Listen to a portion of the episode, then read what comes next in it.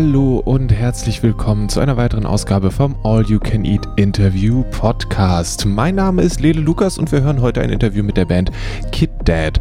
Ich habe fast eine Dreiviertelstunde mit Marius und Michael über die Band gesprochen, darüber, wie es ist, wenn die auch die Eltern endlich mitkriegen, dass die beiden Musik machen, was die Pandemie mit denen und ihrer Musik gemacht hat und was es mit dem neuen Album so auf sich hat. All das und mehr. Jetzt zum Gespräch. Viel Spaß damit. Wir hören uns danach nochmal.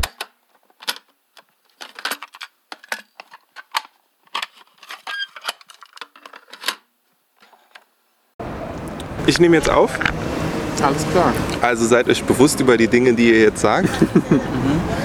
ähm, wer, seid, wer seid ihr eigentlich? Ich fange mal links an. Ich bin der Michael und Schlagzeuger bei Kid Dad. Ich bin Marius und singe und spiele Gitarre bei Kid Dad. Okay, ihr habt jetzt, ihr bringt jetzt euer Debütalbum raus, aber so wie ich das mitgekriegt habe, seid ihr nicht eine Band, die so vor drei Wochen angefangen hat, sich im Proberaum getroffen hat, sondern ihr seid schon total lang unterwegs. Und wie, wenn ich jetzt euch schon mal im Konzert gesehen hätte, ist dann das Album anders als das, was ich vorher gesehen habe? Oder ist es das gleiche, nur jetzt endlich als LP? Also uns gibt es jetzt seit 2016 ungefähr und wir haben dann ähm, 2017 unsere erste EP rausgebracht. Da haben wir so die ersten Songs, die wir als Band geschrieben haben, aufgenommen und gesagt, jo, wir haben jetzt hier ein paar Songs, wir wollen das raushauen.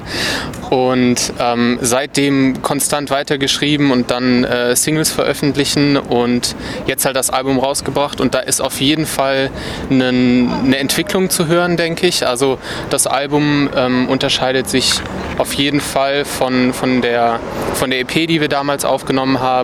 Alleine in so Punkten wie Dynamik und ähm, Intensität. Ähm, wir wir haben uns einfach als, als Band und irgendwie als Musiker in diesen Jahren weiterentwickelt und irgendwie ein bisschen besser zu uns selber gefunden und dadurch so ein bisschen definierteren Sound und ein definierteres äh, äh, Bild erschaffen, denke ich. Ähm, aber es passt trotzdem nach wie vor irgendwie alles, alles zusammen. Es ist äh, nur ein bisschen reifer, denke ich. Willst du noch was hinzufügen? Das hat er sehr schön gesagt. Ich bin stolz auf ihn. Danke. Habt ihr, habt ihr das, äh, habt, wahrscheinlich musstet ihr diese Form von Fragen jetzt schon öfter beantworten. Hat sich das so ein bisschen reingedingst äh, inzwischen? Ja, es geht. Also ähm, wir fangen, glaube ich, gerade erst an, so ein bisschen einen Groove und ein Gefühl für diese Interview und für diese Radio-Interviews zu bekommen. Ähm, ich habe, als wir hierher gelaufen sind, zu Marius gesagt, ich glaube, so langsam habe ich das Gefühl, dass wir, ähm, dass wir uns so ein bisschen die Bälle zuschieben und so wir wissen, wer welche Frage jetzt irgendwie am besten beantworten kann. Ähm, aber es ist irgendwie trotzdem noch eine Welt, die relativ neu ist für uns. Ähm, aber ich denke, da gewöhnt man sich irgendwie dran und es ist, es ist super schön, Interviews irgendwie so führen zu können und zu merken, da, dass da irgendwie Interesse steht, auch äh, Interesse besteht an uns und an, an unserer Musik. Das ist irgendwie ein, ist ein schönes Gefühl so und machen wir gerne. Ich habe mal vor, vor sehr langer Zeit den Fehler gemacht, einem Vorher-Interview auch zuzuhören. Das sollte man nie tun, oh. weil man dann alles. Ne? Es gibt ja schon, es gibt so die, die klassischen Fragen. Ja. Ähm, weiß jetzt noch nicht, ob ich euch noch frage, wo eure Einflüsse herkommen. Das wäre der nächste Klassiker.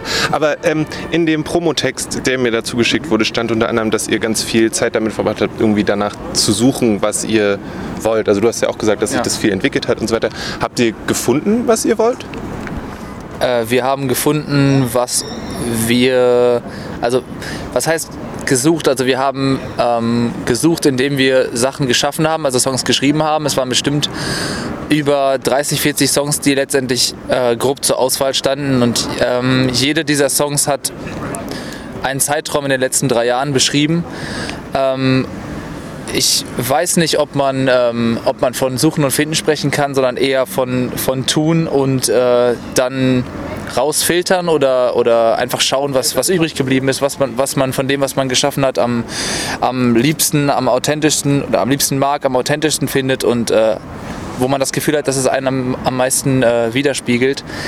Ähm, ich, ich glaube, dass, dass gerade dadurch, dass wir eine, eine breite Soundpalette angestrebt haben, weil eben die Songs von einer breiten Palette an Emotionen ähm, entstanden sind und vor dem Hintergrund, dass wir ziemlich emotionale Leute sind, ähm, war das, glaube ich, also konnten wir nicht verlieren. Wir haben wir waren einfach wir und haben gemacht, was wir machen. Und vielleicht machen wir beim nächsten Album schon wieder was, was slightly different ist. Aber ähm, das kann man immer erst sagen, wenn, wenn man die Songs halt geschrieben hat. So, ich, ich würde niemals sagen, ja, fürs nächste Album will ich das und das erreichen oder fürs erste Album will ich das und das erreichen, fürs zweite das und das.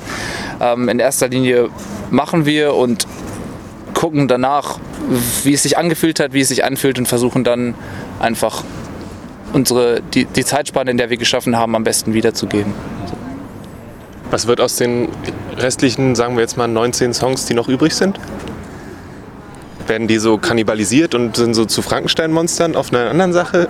Ja, also wir haben auch auf dem, auf dem In der Box-Album jetzt ein paar Frankensteins von, von Songs, die jetzt auch echt schon ein bisschen alt sind und wir denken, gedacht haben, okay, der Song hat eigentlich eine geile Strophe, aber ein anderer Song hatte einen übelst geilen Chorus und dann hat sich das so zusammen, zusammen gemerged irgendwie und also wir haben, wir haben so einen Drive-Ordner und da sind halt sämtliche Demos drin, auch noch Demos von vor zwei Jahren und äh, da hört man schon manchmal noch irgendwie rein. Ähm, und wenn wir jetzt 30 Songs schreiben, dann werden wahrscheinlich trotzdem da einige versauern. Vielleicht kommen wir in drei, vier Jahren irgendwann mal durch Zufall wieder auf einen Song und denken so, hey, das ist eigentlich, was haben, entweder was haben wir da für eine Kacke gemacht oder vielleicht denken wir auch mal so, jo, das war eigentlich ganz cool, vielleicht kann man da nochmal noch mal ansetzen. Also so ganz beiseite schaffen wir, glaube ich, nie irgendwas. Ähm, genau. Ah, ich habe äh, vor einer ganzen Weile hat der, ich glaube der, was war das, der Spotify-Chef hat gesagt, dass dieses so langsam, wie die Leute heutzutage Musik machen, das geht so nicht mehr. Das äh, kann man so nicht machen. Ähm, das ist ja ganz gut, wenn ihr so Demos rumliegen habt, könnt ihr immer mal wieder so eine Rarities und äh, so Sache raushauen. Ähm, ja, das war auf jeden Fall eine krasse Aussage. So, dass, ähm, natürlich muss man irgendwie mit der, mit der Zeit gehen, um zu existieren. Und man kann nicht ewig sagen, okay, wir bringen jetzt Longplayer von, äh, von der Länge von acht Songs raus oder von zwölf Songs, weil die halt perfekt auf eine Vinyl passen. So, dass die Zeiten haben sich halt geändert. Ähm, und äh, man muss natürlich sehen, wo man bleibt. So, aber da halt so zu sagen, yo, ähm, ihr seid irgendwie zu faul, so.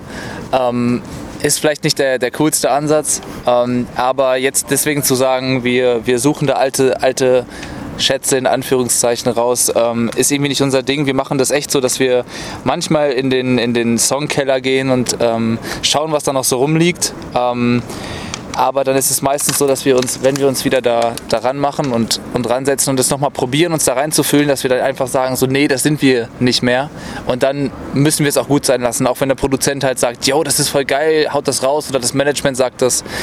Wenn wir das nicht fühlen, dann machen wir es nicht. Und das ist auch, das ist auch der wichtigste Grund, warum die Songs auf dem Album gelandet sind, die drauf gelandet sind. Das sind halt die Songs, die wir am meisten gefühlt haben. Und das ist generell uns am wichtigsten, dass wir nicht später auf einer Bühne stehen, die fett und gut beleuchtet beleuchtet ist und vor mehreren tausend Zuschauern, aber wir fühlen die Songs nicht so. Dann, dann muss man sich früher oder später irgendwas reinpfeifen, um das durchzuziehen, aber das ist nicht unser Plan. Hm. War das ein Faktor, dass es auf eine Vinyl passt, als ihr die, die Songs zusammengestellt habt? Nö, gar nicht. Also wir wollten auf jeden Fall eine Vinyl machen, das war uns klar. Irgendwie ist das, es ist einfach schön, ähm, aber wir haben jetzt nicht explizit da äh, irgendwie darauf hingearbeitet, zu sagen, okay, wir brauchen eine gewisse Anzahl für, für eine Vinyl. Ähm, wir haben einfach die Songs genommen, wo wir gesagt haben, die passen super gut zusammen, ähm, die, die können wir jetzt rausbringen. Wir fühlen alle diese Songs. Das ist irgendwie so, bei uns in der Band hat sich das so etabliert, dass wir sehr viel darüber sprechen, äh, ob wir einen Song jetzt fühlen oder nicht. Also ob wir, ob wir damit einfach ja, ob wir uns damit gut, gut fühlen und sagen, okay, das, das kann ich rausbringen und ich, und ich stehe dahinter und ich sage, yo, das ist das, was wir, das wir äh, nach außen tragen wollen. Ähm, und da hat jetzt äh, die, die Länge einer Vinyl bei uns keine, keine große Rolle gespielt. Hauptsache die Songs passen gut zusammen und das ist so das, was wir alle fühlen jetzt. Okay. Das ich. Habt ihr euch, habt ihr da alle unterschiedliche ähm, Definitionen davon, was es heißt, dass ihr einen, einen Song fühlt oder nicht fühlt? Äh, es, gibt, es gibt schon Witze in unserem Bekanntenkreis und bei unseren Freundinnen und so und die sagen halt immer, also machen halt sich lustig über dieses wir fühlen es nicht oder so, weil das halt irgendwie für uns ein Argument ist, für andere aber irgendwie eher weniger. So, denn wir kommen dann halt so Sprüche wie, ja, du räumst jetzt die Spielmaschine nicht aus, weil du es nicht fühlst oder wie so. Aber, aber es ist halt letztendlich wirklich so, dieses ähm, es ist, es ist echt so, wenn drei von uns einen Song fühlen und einer nicht, dann ist die Wahrscheinlichkeit sehr, sehr, sehr gering, dass diese Person sich überzeugen lässt. Also eigentlich gibt es dann kein Überzeugen, sondern nur ein Überreden. Und das ist nicht, äh, das ist nicht das, was wir machen wollen. Also wir wollen ja nicht irgendwie einen coolen Song spielen, wo dann einer ständig ein schlechtes Gefühl hat bei diesem Song oder irgendwie keinen Bock drauf hat. Ähm, und das ist, glaube ich, äh, unsere Möglichkeit, wirklich einen, einen eigenen Sound zu kreieren, indem wir unsere Schnittstellen finden. Und ähm, das finde ich sehr cool, dass diese Schnittstellen immer unterschiedlich ausfallen und nicht immer gleich, sondern dass, dass, also dass wir nicht sagen, so ja, Synthpunk ist jetzt äh, unsere Schnittstelle und wir müssen jetzt immer genau dieses machen, der Vibe muss immer gleich sein, sondern ähm, es könnte aus jedem Genre sein, wir würden, glaube ich, immer eine Schnittstelle finden, aber wir haben halt keine, keine ähm, sich häufiger überschneidenden ähm, Linien, die dann dafür sorgen, dass das alles gleich klingt, sondern es ist halt ähm, es gibt bei uns in der Band so den Spruch, wir haben keinen kein Act, wo wir uns alle zufällig auf einem Konzert treffen würden. Also es ist, äh, wir haben zwar, wie gesagt, Schnittstellen, aber es ist nicht so, dass wir sagen würden, ey, yo, wir müssen jetzt alle unbedingt zu diesem Künstler hin. Und das ist uns erst so im letzten Jahr aufgefallen, dass es wirklich so ist, dass wir alle zwar die gleiche Musik machen letztendlich, weil wir halt in einer Band spielen, aber es nicht so ist, dass wir eine, einen Künstler abgöttisch feiern und nur sein wollen wie er. Ich glaube, dass das auch gefährlich sein kann und dazu beitragen kann, dass Bands unbewusste Coverbands werden und zu so Greater von Fleet-Dingern werden. Ähm, aber das ist bei uns halt nicht so und da bin ich super, super froh drüber, so dass wir da unsere gemeinsamen Nenner haben. Ja. Habt ihr da, habt ihr für euch dann ist wahrscheinlich das zu spezifisch. Aber habt ihr so Grundsätze, die so ein Song erfüllen muss? Also mal jetzt, oder kann man das, kann man das konkretisieren quasi? Oder ist das eben einfach so ein Ding, was super situativ und individuell für den, für den jeweiligen Song ist? Also wir versuchen eigentlich, dass uns keine Grenzen zu setzen. Also wir, wir, wir wollen jetzt nicht sagen, okay, ähm, wenn wir einen Song schreiben, dann muss er die und die Parts haben und er muss das und das erfüllen, weil ich glaube, dass das würde uns im, im Prozess des Schreibens einschränken und wir versuchen mit so wenig Einschränkungen wie möglich irgendwie an die Songs ranzugehen, damit wir einfach das Bestmögliche rausholen können. Und ähm, wir kommen halt alle, also wir haben halt alle irgendwie unterschiedliche Einflüsse und jeder kommt aus unterschiedlichen Genre-Richtungen und irgendwie finden wir das trotzdem, finden wir uns da trotzdem irgendwie auf einen gewissen Nenner zusammen und ich glaube, das ist, ist auch irgendwie bei jedem Song dann anders und äh, unterschiedlich, auch glaube ich wirklich situativ, auch dieses, dieses Fühlding ist natürlich situativ unterschiedlich. Ähm, irgendwie funktioniert es aber bei uns. Wir kommen, also wir können uns dann bei, bei einigen Songs immer irgendwie darauf, darauf verständigen, dass jeder das fühlt. Also wir schaffen das bis jetzt immer und ähm, das ist eigentlich gut so. Also ja. Wäre blöd, wenn es nicht wieder funktioniert. Richtig, richtig, richtig. ich habe jetzt mal kurz eine Story gemacht, ist das okay? Das ist okay. So. Ich kann Ähm. auch den Ton ausmachen, wenn ich so einen Spoiler. Also nur, dass die so Ganz ruhig. Okay. Interview-Spoiler.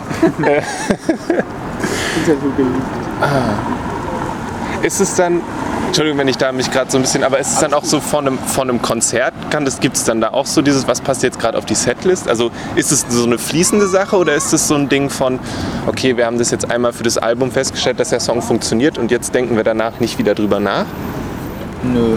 Also es ist sowieso so, dass, dass Live-Shows ähm, generell immer bei großen Künstlern ähm, ziemlich compressed wirken. Also sie sind in einer ähnlichen Mut, ähnliche Stimmung. Die Künstler sind ähnlich energetisch über eine ganze Tour. Aber wir finden es halt geil, ähm, introvertiert und extrovertiert sein, zu sein auf verschiedenen, auf, an, verschiedenen Tagen und in verschiedenen Locations. Also manchmal hat man irgendwie voll den Downer, weil man halt eben irgendwie einen scheiß Tag hat oder weil eben irgendwie einen mehrere Dinge aufregen und dann ist man halt eben introvertierter oder eben auch wütender und ich finde es cool, da diese Dynamik zu bewahren und eine Setlist halt dann eben als Grundlage zu nehmen, aber dann emotional äh, und expressiv so auszunutzen oder so umzusetzen, ähm, wie man sich halt gerade fühlt und das kann an Tag A bei Song A äh, super leise und eher verhalten sein, aber an Tag B mit Song A wieder ganz anders. Also da, da kann man aus einem, aus einem leisen Song kann man, kann man, bei einem leisen Song kann man seine Gitarre kaputt machen im Prinzip, so wenn man es halt gerade fühlt. Und das ist, äh, das ist da, wir machen uns eigentlich überhaupt keine Sorgen von wegen, ist, ist die Setlist jetzt für diesen Abend ähm, perfekt oder ist sie nicht perfekt? Also wenn, wenn man wirklich eine lange Tour hat und eine lange Setlist, dann kann man vielleicht sagen, okay, wir studieren jetzt zwei, drei verschiedene Setlists ein, aber wir sind gerade an einem Punkt, wo wir das noch nicht können und wo wir dann einfach versuchen, uns leiten zu lassen an jedem Abend. Wir hatten das umgekehrt mal, dass wir gesagt haben, okay, die Setlist ist richtig geil. Dann haben wir zum Beispiel auf der Fusion gespielt und da haben wir gemerkt, okay, wir hatten ein Loch in der Setlist und ähm, das hat vor allem an einem Song gelegen, den wir vorher als, als Albumfavorit gesehen haben zum, oder als, als letzte, vorletzte Nummer. Aber der hat es dann eben nicht geschafft, weil wir gemerkt haben, okay, der ist einfach nicht live nicht so tauglich, wie wir, wie wir uns das vorgestellt haben. Und der ist halt eben im äh, Kopf-an-Kopf-Rennen mit einem anderen Song geworden. Und dann ist es halt eben der andere Song geworden. Ähm, aber dass man, dass man dann sagt, okay, im Studio war er perfekt und im Nachhinein ist er, funktioniert er nicht, wir schmeißen ihn raus. Die Erfahrung haben wir noch nicht gemacht. Ähm, heißt es, sprecht ihr dann oder wie viel sprecht ihr vor einem Konzert miteinander bezüglich wie geht's uns gerade, wie, also weil ich könnte mir vorstellen, wenn die eine Person gerade in der Stimmung ist, die Gitarre zu zerstören, während der andere gerade eigentlich, also diese Energie nicht hat, dass es nicht so, aber sprecht ihr euch dann vorher ab oder? Also wir haben, glaube ich, mittlerweile ähm, irgendwie so ein bisschen ein Feingefühl und man kann so ein bisschen äh, äh, auch ohne, dass wir jetzt uns davor eine Stunde zusammensetzen und sagen, jo, ich fühle mich heute so, ich fühle mich heute so, kann man irgendwie mittlerweile ein bisschen äh, absehen, wie fühlt sich der eine. Ich meine, wenn wir zu einem Konzert fahren, sitzen wir meistens auch irgendwie vier Stunden im Auto davor zusammen und kommen auf jeden Fall im, ins Gespräch und man merkt irgendwie, wie sich, wie sich der eine oder der andere fühlt. Und ähm, Manchmal ist es aber auch so, dass man sich irgendwie im Backstage einfach beschissen fühlt und man geht raus auf die Bühne und kann es einfach rauslassen und plötzlich fühlt man sich super gut. Mhm. Ähm, und wir lassen da, ja, jedem einfach seinen, seinen Freiraum, sich einfach so zu entfalten, wie er sich gerade einfach, äh, wie er gerade einfach drauf ist. Ähm, und ja, wenn davor kann natürlich vorkommen, dass einer mal sagt, ey Leute, ich habe heute irgendwie einen richtig beschissenen Tag. So kann sein, dass ich meine Gitarre heute auf den Boden schmeiße. Ähm, kommt auch vor. Ähm, aber dann wissen wir halt Bescheid und gut ist. Also ja, das ist dann so ein Moment von, ah, warte mal, überleg mal die Gitarre vielleicht nicht, du hast nur zwei also, oder nur eine, ich weiß nicht. Aber so, das, ist, das ist eher so ein Gruppendynamik-Ding. Also ich glaube, dass wirklich die, die allgemeinen, ähm, also die, die Stimmung, die am weitesten verbreitet, ist in der Band, dass die sich meistens durchsetzt. Also wenn man den ersten oder die ersten beiden Songs spielt, dann wird entweder derjenige, der einen Scheißtag hatte, äh, von den anderen mitgenommen oder der nimmt die anderen die anderen drei mit sozusagen, was auch geil sein kann. Und dann, dann, das hatten wir zum Beispiel einmal, als wir in Köln gespielt haben, da ist irgendwem das Kabel kaputt gegangen und sowas zieht dich halt runter. So, wenn du weißt, so beim vorletzten oder, oder drittletzten Song, das ist schlimmer, als wenn eine Seite reißt. So, dann ist der Sound halt weg. Du möchtest nicht den, den, den FOH dafür, dafür blamen, dass, er, dass irgendwas kaputt gegangen ist, weil du halt die Quelle in dem Moment nicht weißt oder erstmal davon ausgehst, dass du es bist. Ähm, und dann ist es halt so ein Moment, du wirst zwar unkonzentrierter und wütender, aber das ist irgendwie auch, es sieht halt, es hat eine abgefuckte Energie auf der Bühne und dann ziehen halt alle mit. Es ist schon was Gruppendynamisches, dass man merkt, okay, der hat gerade einen angry Moment und das überträgt sich dann irgendwie auf die anderen. Also ich habe nicht das Gefühl, dass er dann da alleine steht und die anderen sind da so, äh, Bro, was machst du da? Komm mal runter oder so, sondern ähm, das ist auch gar nicht ähm, aufgezwungen oder so, so ähm, das wird auch nicht gemacht oder das machen wir nicht, um, um, um andere irgendwie vor Peinlichkeiten zu schützen, sondern es, äh, es ist halt einfach ein Spiel ohne, ohne, ohne Worte. Also man, man, man kennt die anderen und man weiß, wann sie wie drauf sind und das, das überträgt sich meistens wie, wie, wie Feuer sehr schnell. Cool, abgefahren. Ähm, wie ist es? Du hast vorhin gesagt, dass Songs in Kopf an Kopf rennen gab. Gibt's dann gab es so eine Liste an irgendeiner Wand, wo ihr diese durch die Gegend geschoben habt, wenn mal wieder einer näher rangekommen ist an den großen Platz auf dem Album? Oder, oder ist es einfach nur was, was ihr komplett im Kopf habt? Also wir hatten sehr viele Listen und ähm, wir haben sehr, sehr oft und sehr lange darüber äh, diskutiert, welche Songs jetzt auf das Album kommen und, und, welche, und welche nicht.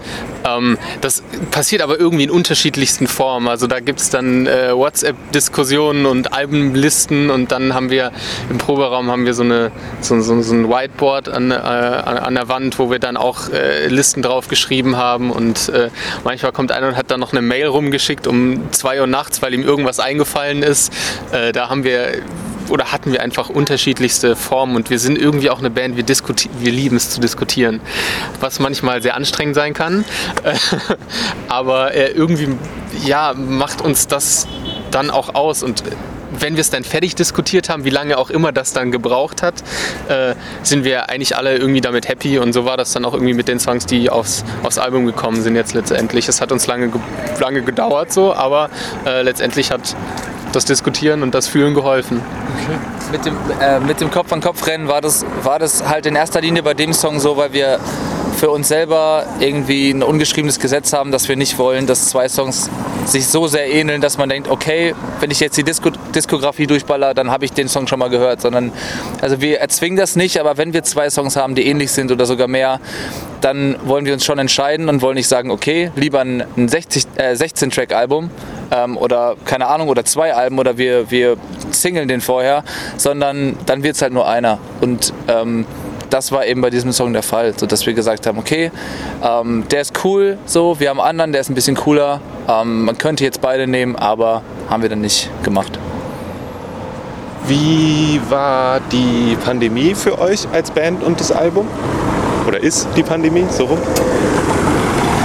Also, ähm, ich glaube, das ist für fast alle Künstler, also auch für uns so, dass wir natürlich es sehr, sehr vermissen, Live-Konzerte spielen zu können. Und wir sind auch irgendwie eine Band, wir gehen sehr, sehr gerne auf Konzerte, beziehungsweise spielen sehr, sehr gerne Konzerte und gehen raus und, und interagieren mit den, mit den Leuten und bauen irgendwie eine Verbindung, eine Connection auf. Und das hat uns oder fehlt uns schon wirklich sehr, vor allem nachdem wir jetzt das Album rausbringen und nicht sagen können, hier ist das Album, wir gehen jetzt auf Tour, sondern wir müssen halt leider bis Frühjahr nächstes Jahr warten, bis wir dann endlich auf Tour gehen können.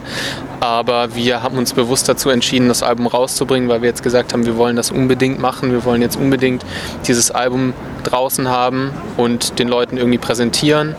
Und ähm, haben jetzt für Frühjahr ähm, eine kleine Tour planen können und da können wir jetzt einfach drauf hinarbeiten. Da freuen wir uns riesig drauf und haben jetzt schon mega Bock, äh, diese Tour zu spielen. Hoffentlich kann das dann dementsprechend auch stattfinden, aber davon gehen wir jetzt mal aus und ähm, arbeiten darauf hin und freuen uns sehr, sehr, sehr, sehr, sehr darauf. Macht ihr dann jetzt so, so Livestream-Konzerte oder irgendwie sowas in die Richtung? Oder? Ähm, ich glaube, wenn, wenn wirklich unser, der Großteil unserer Fans sagen würde, ey, wir wünschen uns das gerade so sehr, das würde uns richtig viel geben. So, ich glaube nicht, dass wir da Nein sagen würden, aber ehrlich gesagt haben wir gerade auch keinen kein Angebot oder keinen konkreten Plan, das zu machen. Ähm, es ist uns noch nicht irgendwie in die Hände gefallen so und es ist jetzt auch nicht unsere favorite Art von Konzert. Wir verstehen natürlich, dass es irgendwo eine Lücke füllen soll, aber für uns lebt äh, Musik einfach von der, von der äh, Live-Energie so und wenn, wenn wir dann so zum Beispiel Autokonzerte sehen, ähm, da klar können die Leute hupen oder so, aber da werden schnell wieder auch irgendwie Regeln gebrochen. Also so, so schön ist es dann, glaube ich, nicht wie, wie ein richtiges Konzert oder dann halt einfach eben zu warten und dieses Live-Erlebnis dann vielleicht aufzuschieben. Ähm, ich, ich glaube, dass, dass Streaming-Konzerte und so, so, so Live-Sessions an sich ziemlich geil sind. Das war ja auch vorher schon geil vor der Pandemie.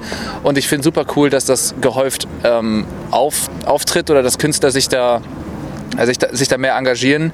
Ähm, aber jetzt so ähm, zu sagen, yo, wir, wir gehen jetzt auf Instagram live und spielen da irgendwie was, was irgendwie nur zu 10% klingt wie, wie das, wie wir es eigentlich wollen und überall rauscht es und das stützt ab. So hat natürlich auch einen coolen Trash-Faktor, aber äh, wir, wir, uns tut das ein bisschen weh. Äh, vielleicht kommt es noch, aber ähm, aktuell sind die, sind die Pläne nicht da, jetzt so Instagram live zu gehen mit einem Konzert oder so. Ja. Aber vielleicht irgendwann. Ich habe ich hab jetzt mehrere Sachen gesehen, die dann richtig auch Tickets verschickt haben und mhm. irgendwie so, hier ist, ein, hier ist ein Stück von dem Teppich, auf dem wir gespielt haben oder so. Ja, cool. Das ähm, ist geil. Also ein paar coole Konzepte gibt es da oder ja. gab es da jetzt auf jeden Fall schon, das stimmt. Äh, wir hatten bis jetzt noch keine so geile Idee, wo wir gesagt haben, okay, das bringt irgendwie die Live-Energie, den Live-Spirit rüber, so wie wir uns das vorstellen wenn wir da irgendwie noch drauf kommen, gibt es vielleicht sowas, aber aktuell erstmal, erstmal nicht. Ja. Und dann probt ihr jetzt einfach ganz viel oder habt ihr euch jetzt auch lange Zeit nicht gesehen und müsst ihr jetzt irgendwie wieder reinkommen? wir proben aktuell super viel. Wir haben jetzt die letzten drei Tage äh, uns in Paderborn einen, einen, kleinen Club angemietet und haben eine Live-Probe gemacht. Wir haben sehr viel an unserem Equipment und an der Technik jetzt gefeilt in der Zwischenzeit, ähm, um uns da einfach fit zu halten. Ähm, und auch einfach irgendwie bereit, falls doch irgendwie noch was, was, was reinkommt, ähm, vielleicht im Herbst oder im, im Winter irgendwie, man weiß es ja einfach aktuell nicht und wir haben auch einfach Bock im Proberaum zu gehen und die Songs zu zocken und ähm, genau, das war uns, das ist aktuell und wir sehen uns sowieso sehr, sehr oft jetzt in der Release-Phase. Es gibt echt einen, sehr, sehr viel zu tun und wir sehen uns sehr, sehr oft. Wir haben sehr kurze Nächte. äh, genau. Macht ihr das alles alleine? Äh, alles, was wir selber machen können oder was, wofür wir Kapazität haben, das machen wir gerne und vor allem alles, was das Kreative anbelangt. Ähm, allerdings haben wir jetzt zum Beispiel keinen Steuerberater so äh, in dem Sinne. Michi macht das alles mit unserem Manager selber. Max, unser Bassist, macht äh, alle Videos, Pressefotos, ähm, alle Assets für Social Media, für Werbekampagnen, alles Mögliche macht er selber. Tourposter jetzt in Zusammenarbeit mit dem Label. Aber ich glaube, was wir wirklich aus der Hand geben, ist so, ist so Promotion wirklich und, und der Vertrieb ähm, und halt das Booking. Aber ansonsten machen wir halt alles darüber hinaus selber und solange wir, wie, wir, wie wir das können und solange wie ähm, wir auch noch ähm, uns dazu in der Lage fühlen, nebenbei ähm, ausreichend für die Musik, für das Kreative da zu sein, äh, wollen wir alles selber machen und ähm, möchten jetzt nicht ähm, übermäßig viel abgeben. Also wir sind auch so ein bisschen, bisschen mit dem Herzen bisschen zu sehr mit dem Herzen dabei vielleicht. Ja, wir, wir haben da einfach auch Glück, dass wir mit unserem Management, Label und den Bookings und Promotion Partner gefunden haben, die gesagt haben, wir, wir glauben an euch und wir finden das geil, was ihr macht und äh, wir geben euch irgendwie den Freiraum, einfach auch Sachen selber zu machen und selber zu entscheiden, wenn ihr, wenn ihr sagt, ihr wollt das jetzt äh, auf eine gewisse Art und Weise machen und äh, wir werden da zum Glück einfach nicht in eine, in eine gewisse Bahn gedrängt oder geschoben, die wir nicht haben wollen. Und da findet einfach eine, eine gute Kommunikation statt und das ist, das ist sehr, sehr gut, weil ähm, wie wir jetzt schon sehr, sehr viel über Fühlen gesprochen haben, ich glaube, wir würden das nicht fühlen, wenn uns jetzt ein Label sagen würde, ja, ihr müsst jetzt das und das rausbringen und ihr müsst diese Fotos und diese Videos machen, ihr müsst da so und so aussehen. Und ähm, da haben wir einfach Glück, die richtigen, die richtigen Leute getroffen zu haben. Was habt ihr, gibt es was, was ihr wohl konkret sagen könnt, das habt ihr gelernt jetzt in den letzten Tagen oder letzten Wochen, wenn es jetzt explizit um das, das, das, ähm, den Vertrieb quasi eines Debütalbums geht? Fangen rechtzeitig an, alles zu machen. Ähm, was das wäre ist, rechtzeitig gewesen? Äh, früher. Ähm, nein. ähm, rechtzeitig ist immer natürlich Definitionssache, weil in, wenn man etwas rechtzeitig oder sogar mehr als frühzeitig macht, dann ähm, hat man mehr Platz, um andere Sachen zu machen. Und diese Sachen, die man dann macht oder übernimmt, die kommen dann meistens äh, oder bringen einen meistens in die, ähm, in die Bedrängnis und die macht man dann zu spät. Also ich glaube, dass man sich einen festen Plan machen muss, was mache ich, was macht wer anders und von Anfang an abarbeiten muss und das halt priorisieren muss. Das ist jetzt unser erstes Album. Wir, äh, wir haben das natürlich nicht perfekt gemacht, aber daran werden wir uns immer erinnern. Natürlich laufen Sachen schief und so, ähm, aber keine Ahnung, das haben wir uns immer erträumt, dass wir, dass wir vielleicht irgendwann mal überlaufen vor, vor, vor Bandaufgaben. So früher in unseren ersten Bands war es halt so, man hatte irgendwie Bock, ähm, konnte nur einmal die Woche proben, die anderen waren nicht so am Start so ähm, und man hatte nicht so viel zu tun. So, man hat immer gehofft, dass irgendwer einem auf Facebook schreibt, dass man da was antworten kann oder dass man einen neuen Song hat oder so, aber es ist im Moment halt so viel, ähm, dass, man, dass man zwar zu viel bekommt oder dass man manchmal über seinem Limit ist, ähm, aber dann erinnert man sich halt dran, so das, das wollte ich immer. So, das, das ist genau das, wofür ich es mache. Und äh, wie gesagt, bis auf die Sache mit dem Timing, was vielleicht niemals perfektioniert wird, wenn man so viel selber macht, ähm, würde ich sagen, ähm, haben wir gelernt, dass unsere Leute einen guten Job machen. Ist ja gleichzeitig vielleicht auch was Positives, wenn man merkt, dass man nicht hinterherkommt, was irgendwie den Versand von irgendwas angeht. Ja. Ist besser, als wenn man nach einer halben Stunde fertig ist, wahrscheinlich. Ist so. Ja. ja. Hattet ihr da Angst, was das angeht?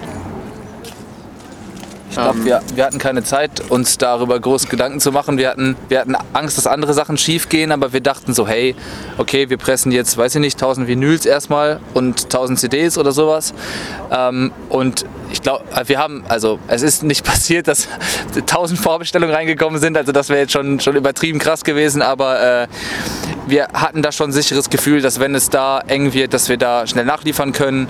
Wir haben, wie gesagt, coole Partner, die da hellwach sind. Ähm, wir hatten eher Angst, dass Corona uns dann Strich durch die Rechnung macht und sagt, ah, ah, ähm, Album-Release wird schwierig, weil ähm, sämtlicher Vertrieb muss lahmgelegt werden, weil ähm, nur noch nur noch extremes Homeoffice oder gar nicht mehr oder irgendwer verliert, seine, verliert seinen Posten, seine Stellung und die können nicht mehr arbeiten. Das war eher so unsere Angst und weniger, dass wir nicht, dass wir nicht hinterherkommen. Und jetzt macht ihr noch zusätzlich, äh, habt ihr noch eine Spendenaktion angefangen. Wollt ihr das nochmal erklären, wie, wie das dazu gekommen ist und warum das das ist, was es geworden ist?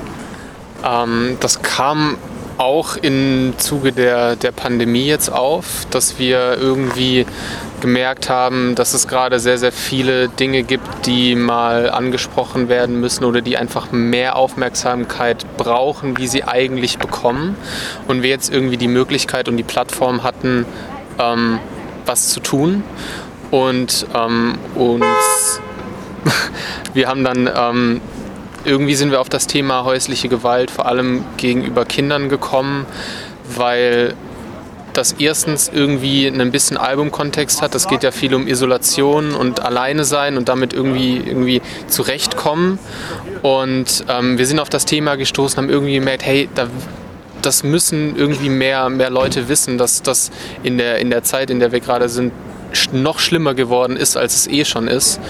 Und deswegen haben wir gesagt, wir, wir wollen da irgendwie was, was tun und helfen und haben halt äh, die Kampagne Safe in a Box ins Leben gerufen und arbeiten mit äh, dem SOS Kinderdorf in Deutschland und der NSPCC in UK zusammen, die halt Kindern helfen und die Kinder unterstützen, die, die das Ganze durchleben müssen.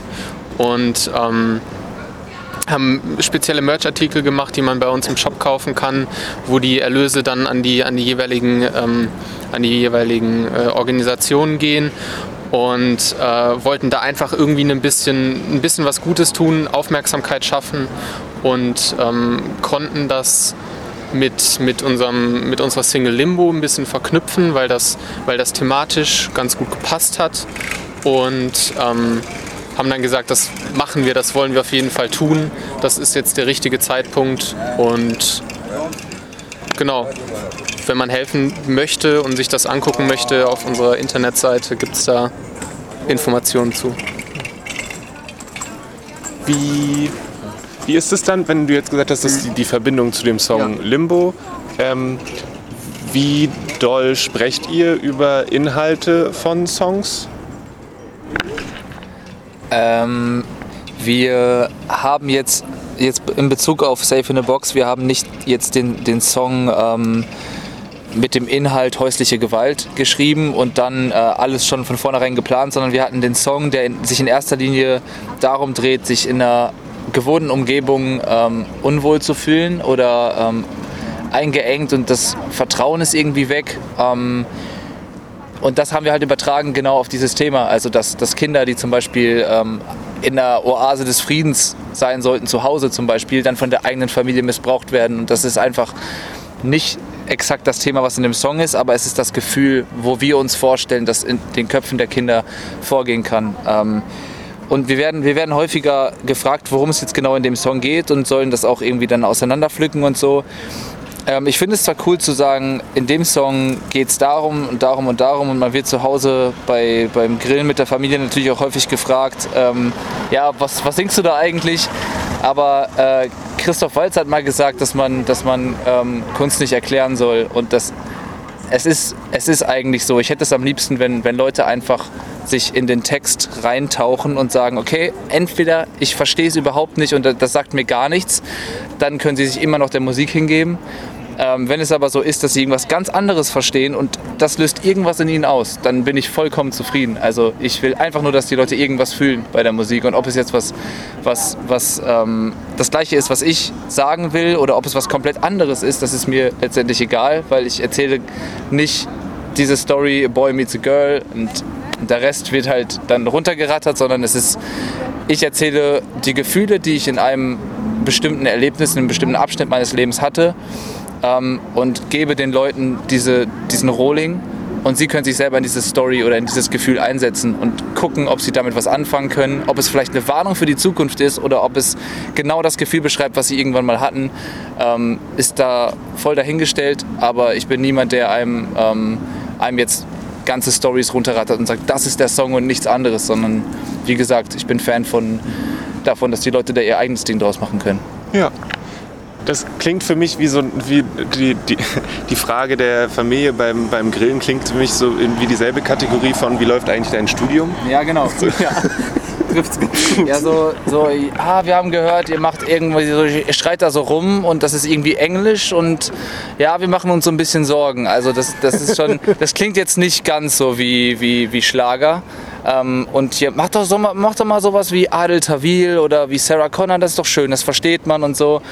Äh, und dann, ja, da, da, muss man halt, da muss man halt entweder sagen, so, ja, halt die Klappe, ich mach mein Ding, oder man sagt so, ja, ich, das geht ungefähr da und darum, und dann sind die auch zufrieden und sagen so, ja, ist doch ganz schön. Und auch wenn sie jetzt nicht äh, dauernd unsere Platte spinnen, sind sie ähm, sind sie jetzt nicht abgeneigt. Also wir sind ja jetzt keine Death, Death Metal Band, die wirklich nur über, über Augenessen oder sowas singt. Ich habe dort das, das, die Gesichtsbemalung erstmal noch ausgelassen. ja, genau. Für, für, eine gewisse Zeit. Damit Oma noch ein bisschen lange lebt. so ein bisschen länger. Oder es gibt halt dann in, einem, in ein, zwei Jahren das, das Coveralbum quasi, was so das, das Schlageralbum ist, was dann in der, in der Familie rumgereicht wird, während in Wahrheit genau. noch was ja, anderes. Also für, für die Familie exklusiv. Also genau. meine, meine Oma ist auch so, die sagt mir jedes Mal, wenn wir uns sehen, sagt sie mir, ey, könnt ihr nicht mal auch einen Song auf Deutsch machen? Das würde mir, würde mir besser gefallen. Und dann, dann könntet ihr auch äh, sonntags bei äh, immer wieder sonntags oder im Fernsehgarten auftreten. Ähm, Vielleicht gibt es familienintern irgendwann mal Family Cut. einen Family Cut davon. Richtig. Ah. Ja, doch, doch. So rote Rosen mäßig. Genau. Ich glaube aber, wenn Sie unser EP-Cover gesehen hätten, also da ist halt ein, ein, ein lachsrot, rosafarbener Hintergrund und eine Person halt in schwarz gehalten, der halt äh, schwarze Flüssigkeit aus den Augen und aus dem Mund läuft und die EP heißt halt Disorder. Und ich glaube, wenn wir, ich glaube, die haben die nie gesehen, also die, die, die würde ich jetzt auch nicht gerade zu Weihnachten verschenken. So, ich glaube, da gibt es auch nur so 250 Exemplare. Ähm, den Rest haben wir irgendwie illegal selber gepresst und dann auf, auf, auf Shows verkauft, so, aber äh, das ist, das, das, das hätte ich dir niemals zugemutet. Also das wäre, das, ja, hätten die nicht verstanden einfach. Ist da auch niemand Social Media findig genug, um euch da hinterher zu dingsen? Oder habt ihr das dann explizit gesagt, okay, genug. die Eltern sind ja. auf diesem Konzert, hier verkaufen wir sie nicht? Nee, so, so krass nicht. Also ich glaube, sie sind einfach nicht. Also ich habe heute eine Nachricht von meiner Mama bekommen, so und wir bringen Singles raus seit 2017 und ich habe heute von meiner Mama einen Screenshot bekommen, ähm, wo sie meinte so, ja, das hört sich doch eigentlich alles ganz gut an. Und dachte ich mir so, yo, Mama, danke. So, ich, ich bringe halt ungefähr jedes Jahr so fünf, sechs Songs raus und du, du kommst jetzt so. Weil sie gehört hat, dass wir in der Lokalpresse waren. Wir waren im Westfälischen Volksblatt und in der Neuen Westfälischen. Und da waren sogar Fotos drin. Und das ging dann, das ging dann richtig durch die Familie. Das, so. das zieht bei der Familie und bei den Großeltern. Das ja. ist das Medium, was die sehen wollen. Die, mein, mein Sohn und mein Enkel war in der Zeitung. Das ist was ganz anderes, als mein Sohn hat, hat äh, Rock am Ring gespielt oder keine Ahnung. Mein Enkel hat einen Plattendeal und hat Platin oder so. Das, das, ist, das zählt für die nicht. So, Fernsehgarten oder Westfälisches Volksblatt. Das ist alles, was die sehen wollen. Okay, wenn ihr jetzt im Fernsehgarten spielt, spielt ihr dann Vollplayback und tauscht die Plätze oder spielt ihr dann live? Darf man da live spielen? Ich weiß es nicht, keine Ahnung. Ich, aber ich weiß es nicht. Ich würde also am besten würden wir das so machen. Wir sagen denen zwar, wir spielen voll Playback und sitzen uns hin und dann kommen wir aber hin und spielen live. Und dann fallen alle Omas vom Stuhl. Das fände ich eigentlich ganz witzig. Okay. Das ist ein Plan. Ja. Das ist ein Plan. Ja. Nee, aber gleichzeitig kann man auch sagen, dann läuft die Promo so gut gerade, dass sogar die Randgruppe Eltern ja. äh, davon mitbekommen. Ja. okay. Habe ich irgendwas vergessen? Ist noch irgendwas, wo ihr sagt, Mensch, das ist hier, du hast ja voll daneben geguckt, wir sind hier, das, das ist noch wichtig. Du hast es ziemlich gut gemacht, es war sehr entertaining, es war ein cooles Gespräch und nicht so A, B, A, B. Ähm, Lob an dich. Vielen Dank. Cool. Cool. Danke. Okay, ähm, man findet euch wahrscheinlich, wenn man einfach äh, euren Bandnamen in die Suchmaschine seiner Wahl eingibt. Oder gibt es einen speziellen Ort, wo ihr sagt, da müssen die Leute unbedingt hin? Also ähm, auf jeden Fall in die Suchmaschine der, der Wahl eingeben. Äh, ansonsten, ich glaube, das meiste findet bei uns auf Instagram statt. Ähm, und wer gerne vorbeikommen möchte, wir sind am 17.2., am 17. Februar in Berlin im Badehaus und spielen ein Konzert, sofern das stattfinden kann. Ähm, und da freuen wir uns natürlich auf jeden, der, der auch mal live vorbeikommt und nicht nur virtuell. Muss man sich wahrscheinlich jetzt schon eine Karte holen, weil es nur 50 geben wird oder so? Vermutlich, Vermutlich ja. Okay, na dann, das ist ja, das ist ja eine Aufgabe. Cool. Ja, wenn, nicht, wenn ich nichts weiter vergessen habe, dann äh, vielen Dank. Ebenso, danke. Das neue Album von Kid Dad heißt In a Box und ich finde es ziemlich großartig. Ähm, ist auch ein sehr schönes Ding. Ich muss an der Stelle sagen, es wurde mir freundlicherweise auch physisch zur Verfügung gestellt. Ich bin äh, ja großer Fan und hört euch das an. Genießt es. Ich hoffe, das Interview hat euch gefallen. Wenn es nicht so war, dann schreibt nochmal an äh, feedback at dragonseedeverything.com und auf dragonseedeverything.com findet ihr auch alles andere, was hier so passiert. Äh, bleibt auch gerne beim All You Can Eat Interview Podcast dran. Da kommt bestimmt nochmal was mehr. Und jetzt fliegt ein Flugzeug über mich rüber, deswegen höre ich auf zu reden. Bis bald. Mehr findet ihr auf dragonseateverything.com oder auf facebook.com slash dragonseateverything.